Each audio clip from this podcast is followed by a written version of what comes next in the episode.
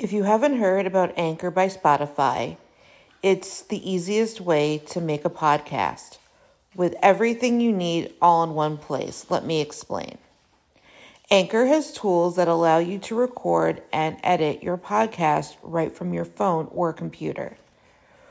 When hosting on Anchor, you can distribute your podcast on listening platforms like Spotify, Apple Podcast, and more. It's everything you need to make a podcast in one place. And best of all, Anchor is totally free. Download the Anchor app or go to anchor.fm to get started.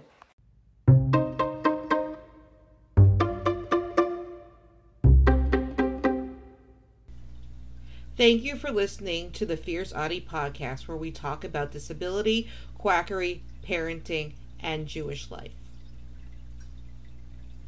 Growing up on Long Island, New York, I was privileged as far as racism slash anti Semitism goes.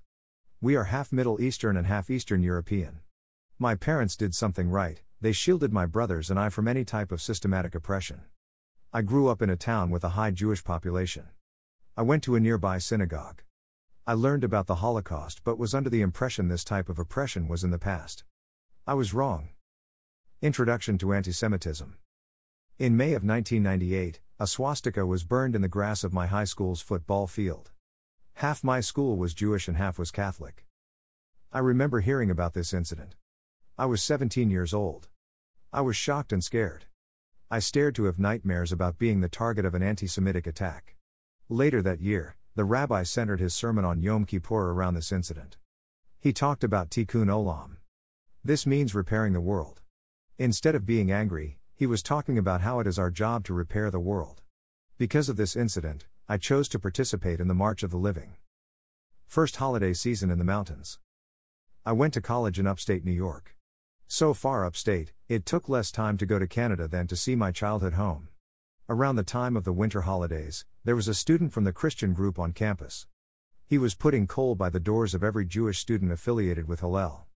There was no way to know who exactly was Jewish, but there was a list of students in different clubs and organizations on campus. I had to be told exactly what this meant. Going to the grocery store in the mountains ends with racism. When going to different stores to buy different things I needed, I was often mistaken as Hispanic. Sometimes I was recognized as being from the Middle East. This incident, I was recognized as someone from the Middle East. One day I was going to Aldi's to buy groceries and someone was yelling at me. A white woman screamed, Go home. Your kind is not welcome here.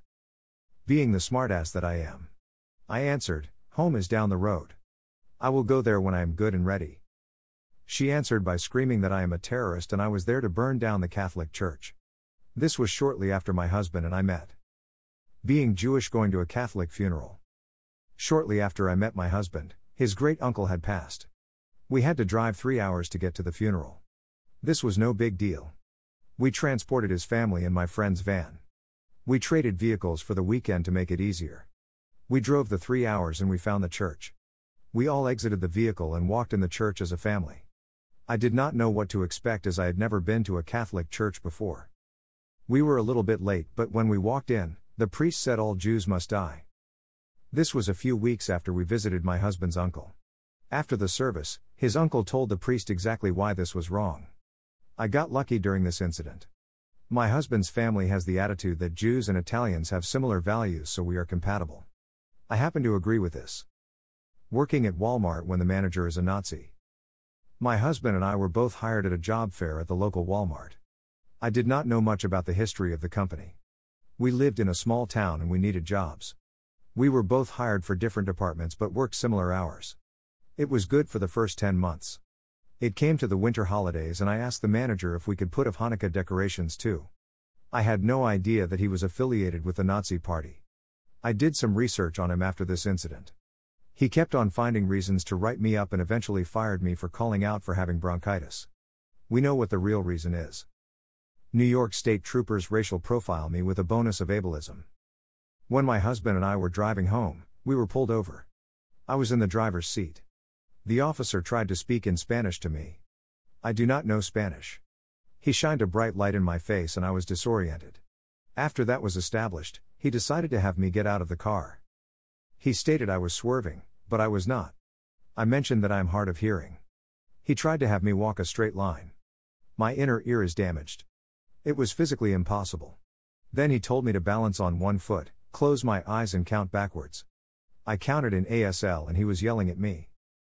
Luckily, another officer stopped. He assessed the situation and sent me home. This could have gone so much worse than it did. After all these incidents, my husband and I decided to move to South Florida with a larger Jewish population. This was not the only determining factor, but it definitely did contribute. We have not experienced any anti Semitism since, which is good. I do get mistaken as Hispanic a lot. I get pulled over when racially profiled, but does not happen nearly as much since there is also a large Hispanic population here as well. Don't forget to subscribe or follow on Spotify, Apple Podcasts, Facebook, Twitter, YouTube, and Instagram. Keep on speaking your truth and never let your flame burn out. Thank you for listening.